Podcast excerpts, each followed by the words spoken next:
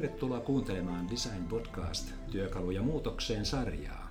Minä olen Timoteus Tuovinen. Ja minä Anna Valtonen. Tässä jaksossa keskustelemme luovista organisaatioista ja siitä, miten luovuus voi olla osa yrityksen toimintakulttuuria.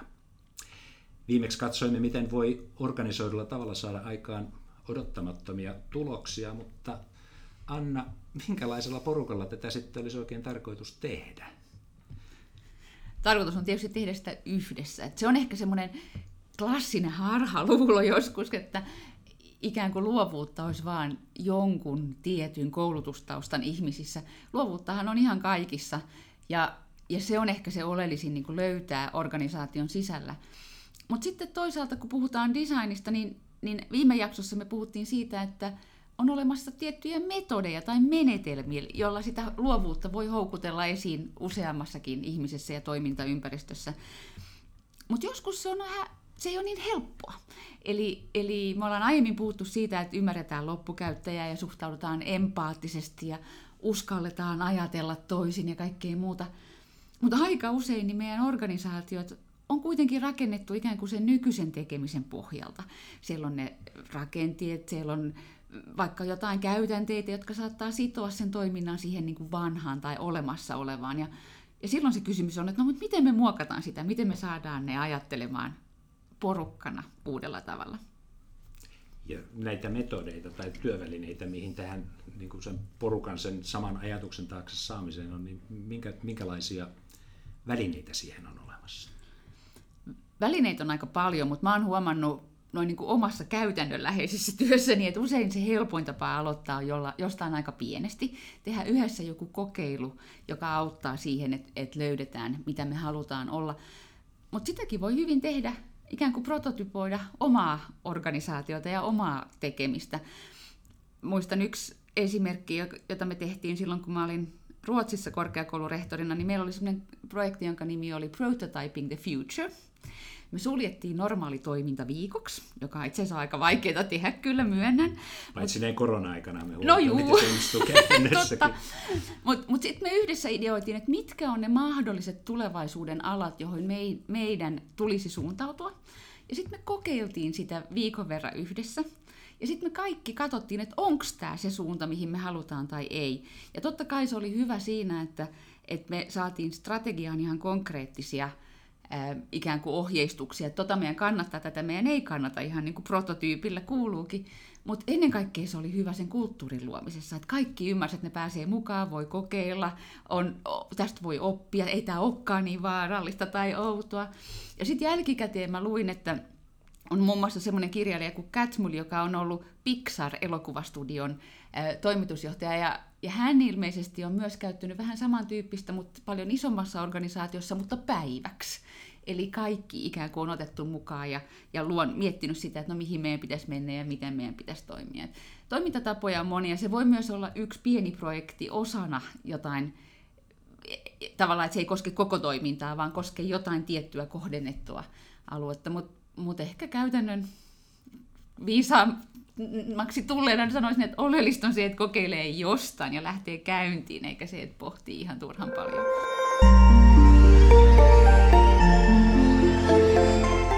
Tuossa sanoit, että kaikki on luovia omalla tavallaansa, mutta sitten se on varmaan organisaatioissa se haaste, että miten se luovuus saadaan valjastettua siihen sen yhteisen kehitystyön taakse.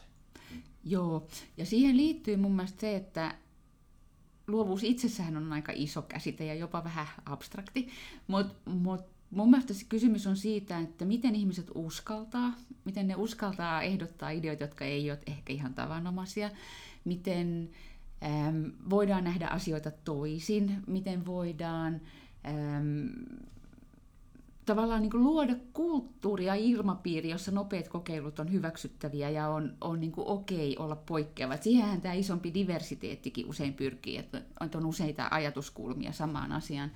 Ja, ja jos nyt miettii semmoista oikein niin design-kulttuuria, niin kuin monet isot yritykset tällä hetkellä puhuu ja pyrkii, niin, niin siinä mun mielestä se oleellinen on se, että lopputuloksena kaikki sen organisaation jäsenet kokee, että heidän tulee olla ikään kuin sen, miettiä sitä loppukäyttäjää ja heidän tulee uskaltaa olla luova tai uskaltaa ehdottaa uutta. Ja semmoisen työskentelyilmapiirin saavuttaminen on mun mielestä jo, silloin ollaan aika pitkällä. Se voi olla varmaan, että tuo ilmapiiriasia on ehkä se kaikkein vaikein, koska varmaan sitten niin organisaatiossa voidaan kyllä saada sieltä eri toiminnoista ihmisiä mukaan, mutta se, että millä tavalla, millä tavalla se niin organisoidaan, niin, niin että jokaisen ääni tulee kuuluviin, niin mm. se, on, se on valtava haaste organisaatiossa. Ja, ja myös niin kuin suvaitsevuuskysymys, että on aina helpompi vaikka sitä ei mieti suvaitsevaisuuden, mutta on aina helpompi hyväksyä mielipide, joka on hyvin lähellä omaa.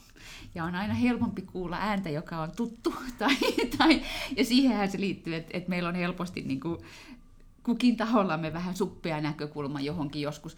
Mutta sitä voi kouluttaa kyllä jo niin kuin hyvin aikaisessa vaiheessa. Ja mun mielestä se on myös niin kuin akateemisessa ympäristössä se on kaiken huippututkimuksen ydin.